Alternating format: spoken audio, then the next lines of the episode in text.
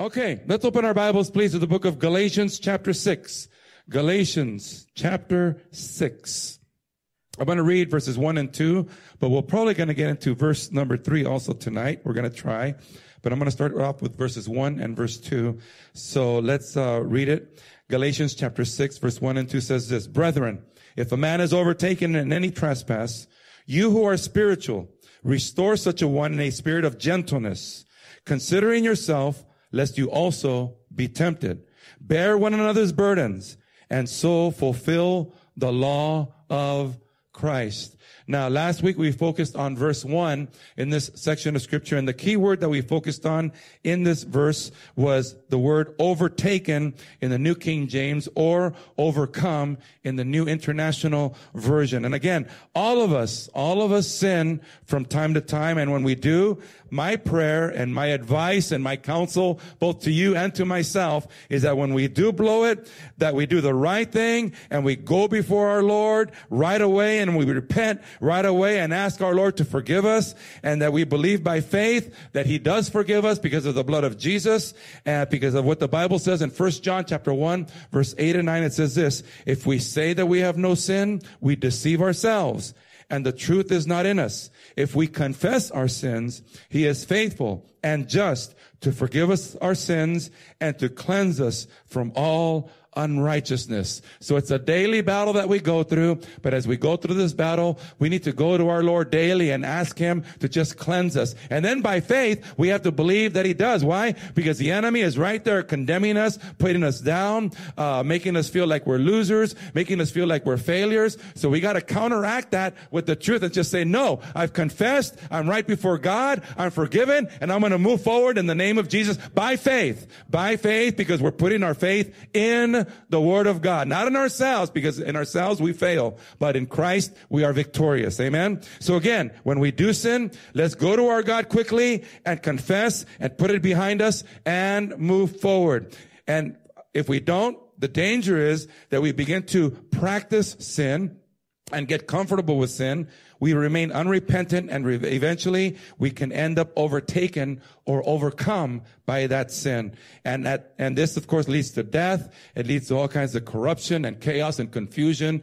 in our lives that God doesn't want, but we bring it upon ourselves when we choose to be rebellious or stubborn or prideful or arrogant or, uh, we refuse to humble ourselves before our God. The sad reality is that from time to time, we do have certain individuals that get themselves into some trouble. Perhaps they relapse. Perhaps they allow themselves to get distracted with work or other responsibilities and commitments and neglect and lose focus on the things of God. Perhaps they begin to make unwise business and financial decisions and now they are over their heads in debt. Perhaps they get involved with unhealthy relationships. There's all all kinds of reasons why some of us may fall away from our commitment to Christ and end up in some type of sinful lifestyle. But in this verse of scripture, verse one, Galatians chapter six, the Bible instructs us how we are to respond to someone who desires to be restored or brought back into right relationship, not only with Christ, but with the church body. Galatians 6 1, let me read it again.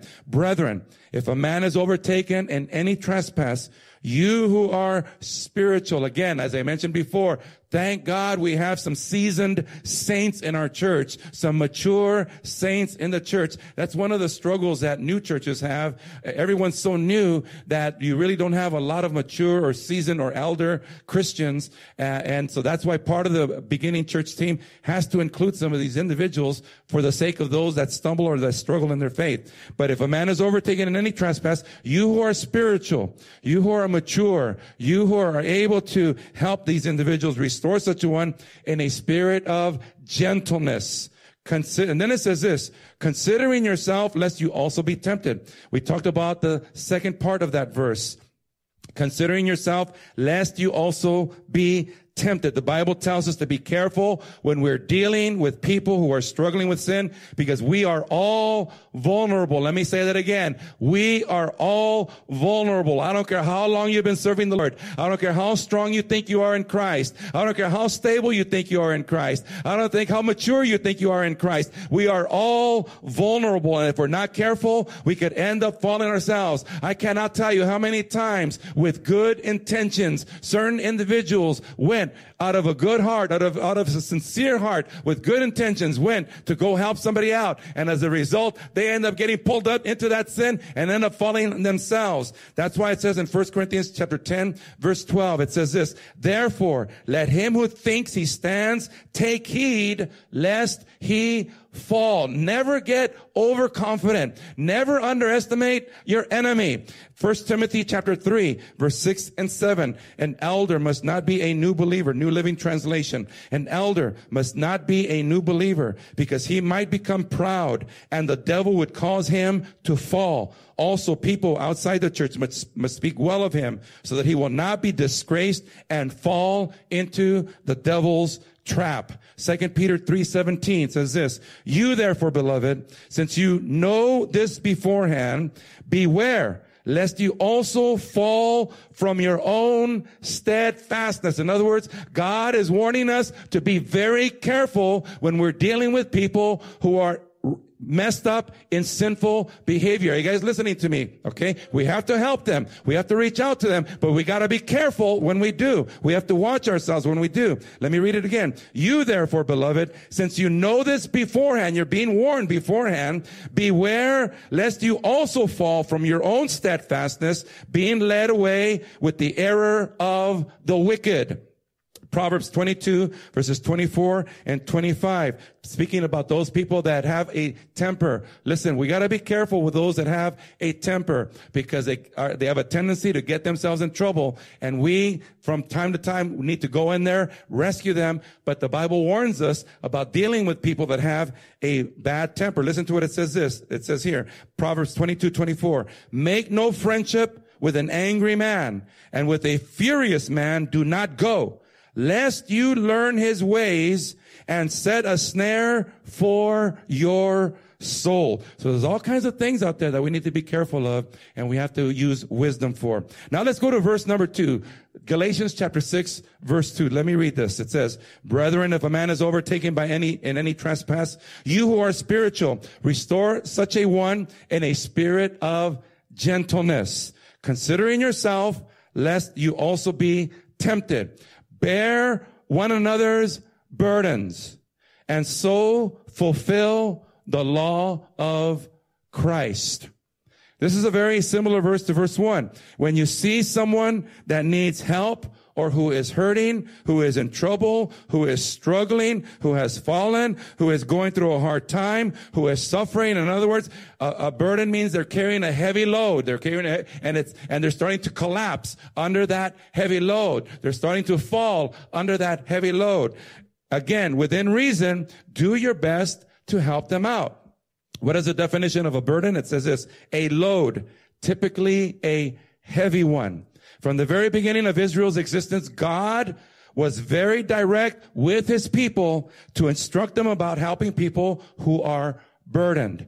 Exodus chapter 23 verse 5 says this, says, if you see the donkey of one who hates you lying under its burden and you would refrain from helping it, you shall surely help him with it. In other words, God is saying to you and to me, even if you see someone that you know hates you, and they're struggling or having a hard time, I want you as a man or woman of God to do what you can to help them out. It says here, people who are overtaken with sin will carry a heavy burden and they will need help. Listen to what it says in Psalm 38 verse 4. For my iniquities have gone over my head like a heavy burden. They are too heavy for me. At times we got to come alongside someone and just say, you know what, brother? It's going to be okay, brother. You know what, sister? It's going to be okay, sister. We got the Lord on our side. Let's just get back into the race. Let's get back into church. Let's get back to serving the Lord. Let's leave the sin behind you. I know it's a mess. I know it's chaotic. I know there's all kinds of destruction, but let's get back into the game. And they need people to just step alongside them and help them to carry this burden, the burden of sin and the weight of sin. Our best option is to go to God God and ask God to help us with a lot of our struggles and burdens. Psalm chapter 55 verse 22. Cast your burden on the Lord. If life is too much for you, Give it to the Lord. That's why the altar is so important. When you feel overwhelmed, when you feel crazy, when you feel uh, that it's just too much, when you feel like you failed, come to the altar and let your load down at the feet of Jesus. That's what the altar is for. To lay it all down right here. Cast your cares upon the Lord. Why? Because He cares for you and He wants the best for you. Cast your burden on the Lord and he shall sustain you. He shall never permit the righteous to be moved. And I know that you probably get tired of me saying this, but again, I can understand why people without God in their lives become so desperate and terrified that they turn to alcohol. They, listen, I, I, I, gotta confess, if I didn't have the Lord in my life, that's what I would do. I would go drinking. I would go getting loaded just to escape the pressure and the burden and the chaos and the madness and sometimes even the terror of life. But thank God you and I have Jesus to run to. Can you say amen? But there's people out there, they don't have a connection with God. They're not they don't have a relationship with the Lord and, and, and, they have nothing. And I can understand why they would turn to alcohol or drugs or fall into depression or become mentally ill or just shut down or just want to give up and want to commit suicide because life without God is too much. That's why Jesus tells us in the book of Matthew 11, 28 through 30, Jesus says this, come to me. If you're burdened, if you're overwhelmed, if you don't know what to do, Jesus says, come to me, all you who labor and are heavy laden, and I will give you rest. Take my yoke upon you and learn from me, for I am gentle and lowly in heart. How many of you are glad that Jesus is gentle with us? He's very gentle with us. Even in our most darkest, deepest, wicked, messed up selves, he is so gentle with us. And you will find rest for your souls. We're talking about the soul. For my yoke is easy and my burden is light. So if we go back to our text in Galatians chapter 6 verse 2, it says, bear one another's burdens and so fulfill the law of Christ. Okay? So the second part of verse 2 is important. It says there, bear one another's burdens, and by doing this, we will fulfill the law of Christ. And what is that? We need to remind ourselves of the law of Christ, of God found in Galatians 5, 14 and 15. It says this, for all the law is fulfilled in one word, even in this. You shall love your neighbor as yourself. But if you bite and devour one another, beware lest you be consumed by one another. In other words, we got to be careful when we see somebody hurting. Don't go attacking them and beating them all up and getting them all messed up more than they already are. We need to be very gentle in bringing them back to God. Matthew 22 verses 37 through 40 says this, Jesus said to them, you shall love the Lord your God with all your heart and with all your soul and with all your mind. Many of us as Christians say, God, I have no problem loving you. It's my brother that I can't love right now. It's my sister that I can't love right now. Well, guess what? God says, I want you to love them.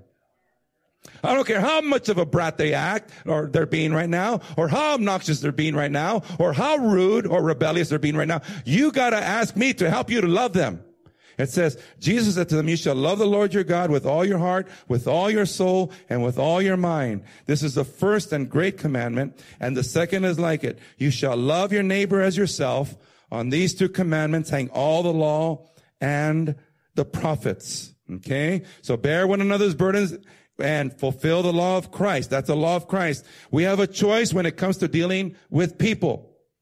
build them up, and within reason, do what we can to restore them and support them, or put them down, criticize them, condemn them, reject them, turn our backs on them, shun them, shame them, be rude to them, give them a haughty look, and, and make them feel like somehow we're better than them. Now I mentioned this last week, but I want to repeat myself again.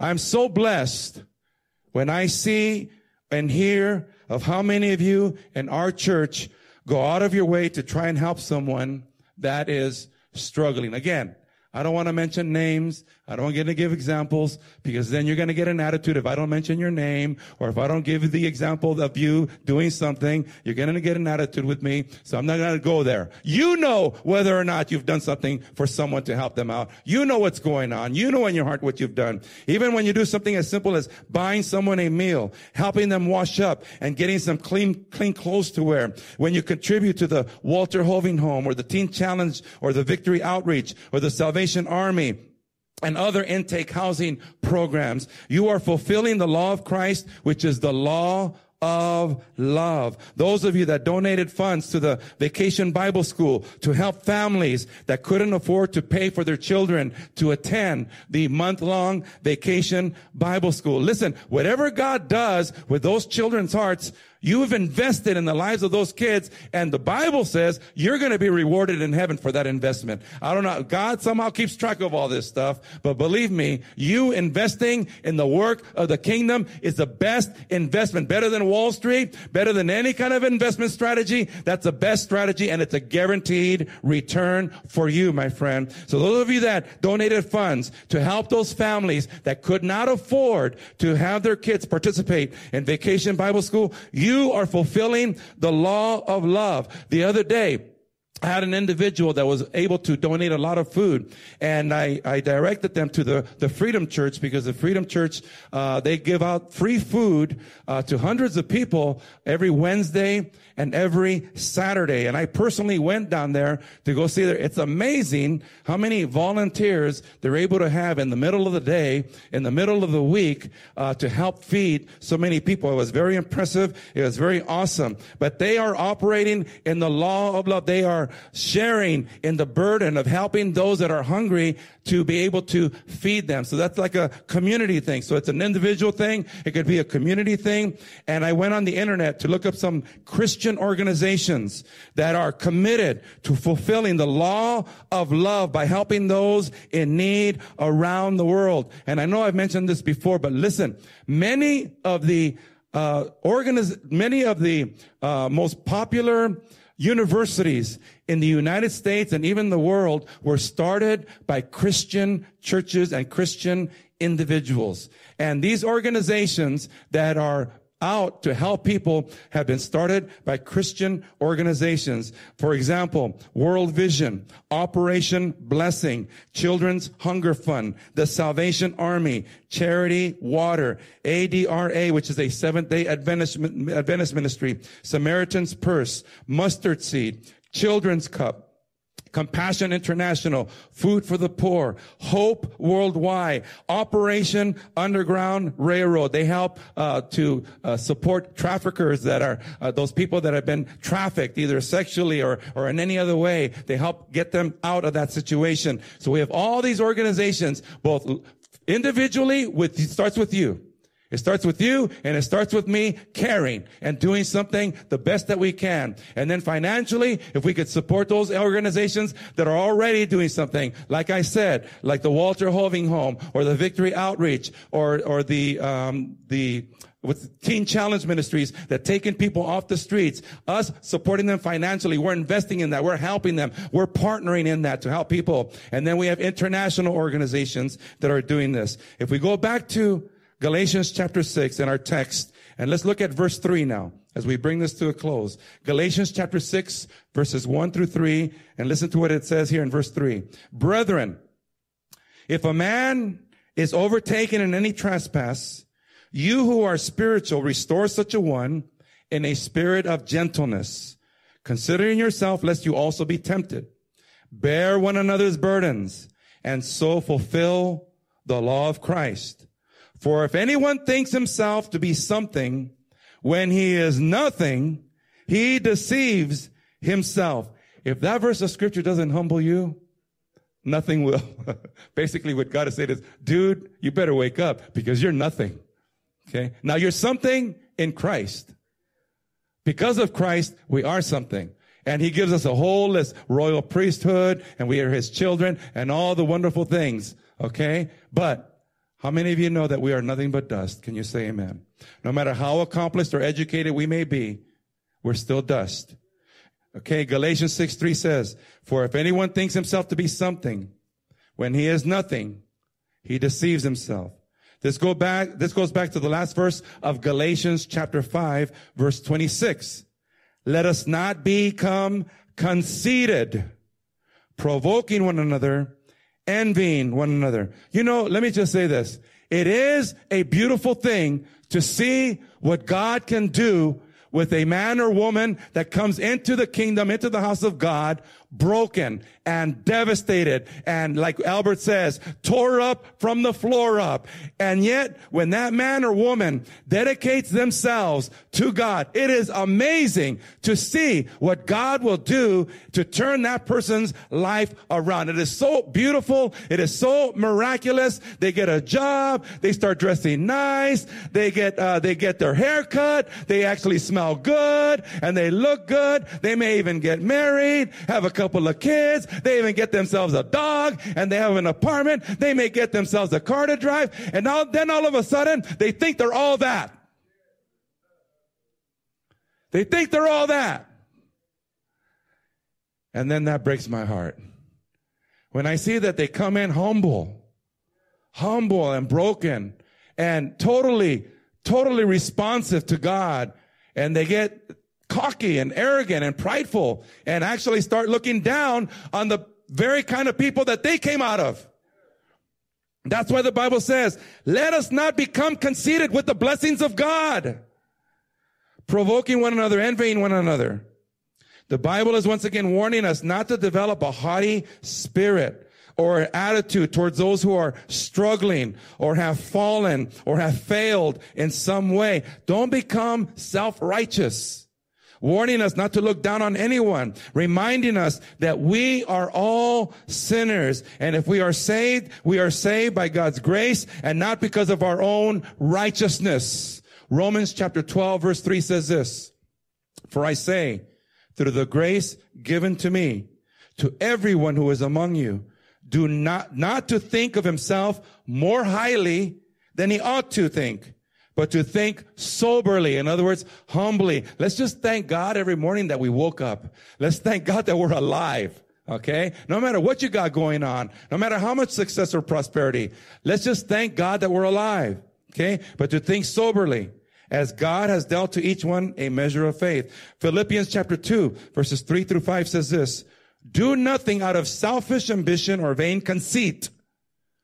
Rather in humility, Value others above yourselves, not looking to your own interest, but each of you to the interest of the others.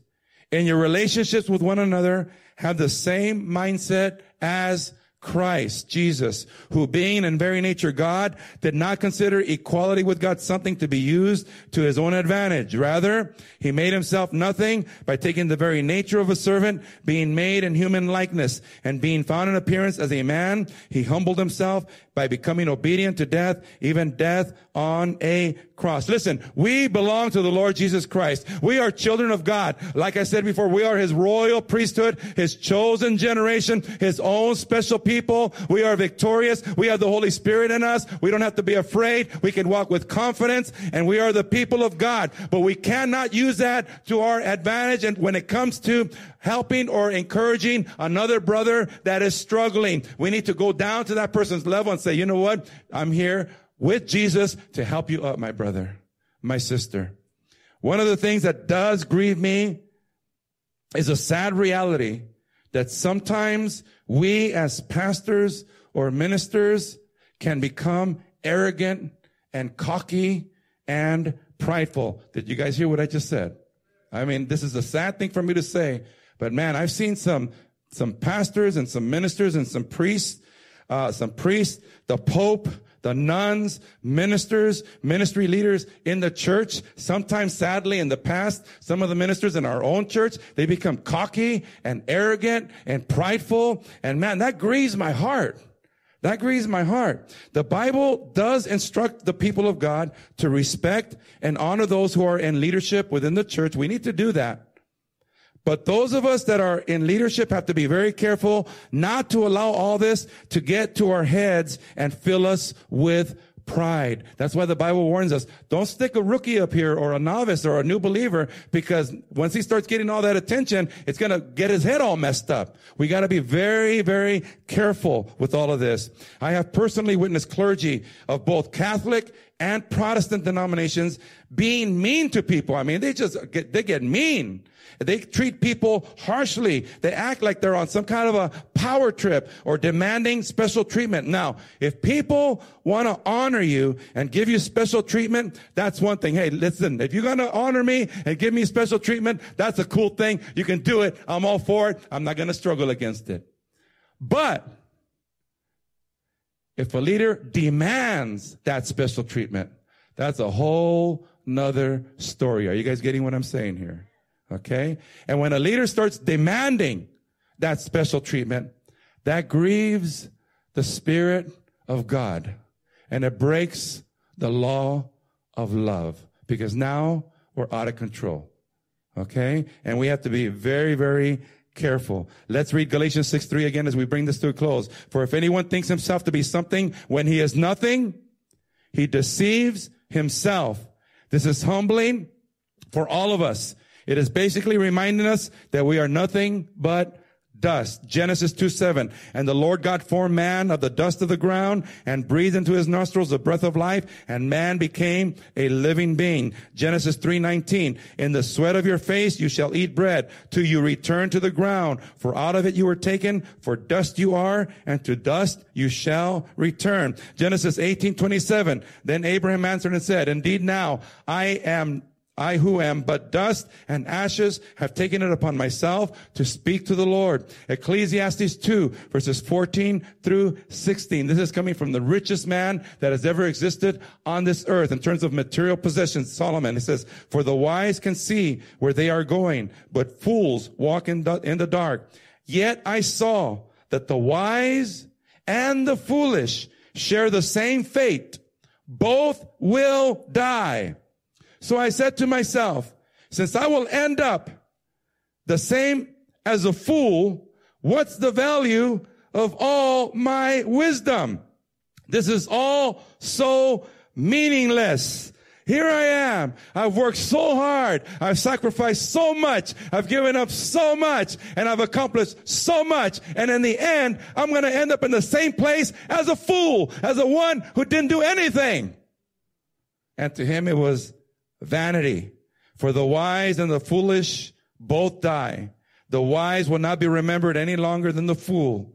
In the days to come, both will be forgotten.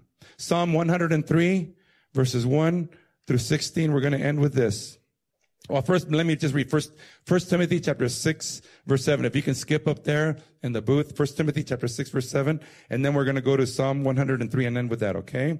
First Timothy 6, 7 says this, for we brought nothing into this world, and it is certain we can carry nothing out.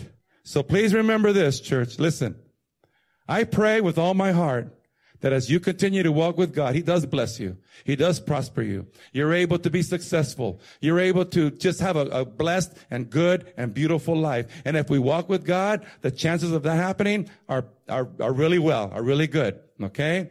But remember, the only reason that we're successful is because of Jesus in our lives. It's the only reason. And that's why every day we should say, thank you, God. Thank you that I have food. Thank you that I have clothes. Thank you that I have a roof over my head. Thank you that I have a bank account. Thank you that I know how to balance my checking account. Thank you that I know how to do these things, Lord. Let me just conclude by reading Psalm 103. It says this, a Psalm of David. Bless the Lord, O my soul, and all that is within me. Bless his holy name. Isn't that what it all comes down to, church? It all comes down to let's just get together and let's just bless the Lord. Bless the Lord, O my soul. Verse two. Bless the Lord, O my soul, and forget not all his benefits, who forgives all your iniquities, who heals all your diseases, who redeems your life from destruction. He saved us from destruction, who crowns you with loving kindness and tender mercies, who satisfies your mouth with good things so that your youth is renewed like the eagles. The Lord executes righteousness and justice for all who are oppressed. He made known his ways to Moses, his acts to the children of Israel. The Lord is merciful and gracious, slow to anger and abounding in mercy. He will not always strive with us, nor will he keep his anger forever. He has not dealt with us according to our sins, nor punished us according to our iniquities. For as the heavens are high above the earth, so great is his mercy toward those who fear him. As far as the east is from the west, so far has he removed our transgressions from us.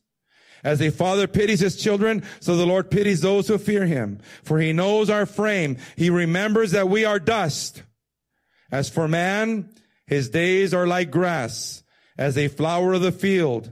So he flourishes. For the wind passes over it, and it is gone and its place remembers it no more. Verses 1 through 16 talk about the, the, the, futility of man. But then listen to the greatness and the glory of God. Verse 17. But the mercy of the Lord is from everlasting to everlasting. How many of you know God is today and tomorrow and forever? He will never leave us or forsake us. Amen. For the mercy of the Lord is from everlasting to everlasting on those who fear him and his righteousness to children's children, to such as keep his covenant and to those who remember his commandments to do them. The Lord has established his throne in heaven and his kingdom rules over all. Bless the Lord, you his angels, who excel in strength, who do his word, heeding the voice of his word. Bless the Lord, all you his hosts, you ministers of his, who do his pleasure. Bless the Lord, all his works, in all places of his dominion. Bless the Lord, oh my soul. That is our ultimate goal, church, to just bless the Lord with all of our heart, mind, soul, and strength. Father, in the name of Jesus, we pray, Lord God, that you will help us to just appreciate you, God, in our lives and what you have done in our lives and that you have, Lord God, strained us all out and put us on the right path, the path that leads to life. And help us, Lord, to be sensitive to those who are struggling and that are hurting and to have a concern for the, the world out there, Lord God, and to help carry each other's burdens and to fulfill the law of Christ. Help us, Lord God, not to become conceited or haughty or prideful or arrogant, Lord God, but help us to remember that we owe everything to you. If you're here tonight and you say, I am not a Christian, I have never surrendered my life to Jesus, and you want to surrender your life to the Lord, just say this prayer of repentance right now. Say, Father, in the name of Jesus, I come before you and I ask you to forgive me of all my sins. I recognize that I have failed you, but because of the cross, you give me victory. I receive the free gift of salvation that you offer to all mankind in Jesus' name I pray. Amen. Let's give glory to the Lord here tonight. Amen. Hallelujah. Thank you, Jesus. Thank you, Lord. If any of you need any prayer, you feel free to come up to the altar. We will pray with you here tonight. Otherwise, you're free to go. You're all dismissed. God bless you. Thank you so much for coming in. Those of you online, thank you for tuning in, for taking time to come to church tonight. God bless you guys. Amen. Thank you, Jesus. Let's continue to serve God to the best of our abilities. Amen. Praise you, Lord.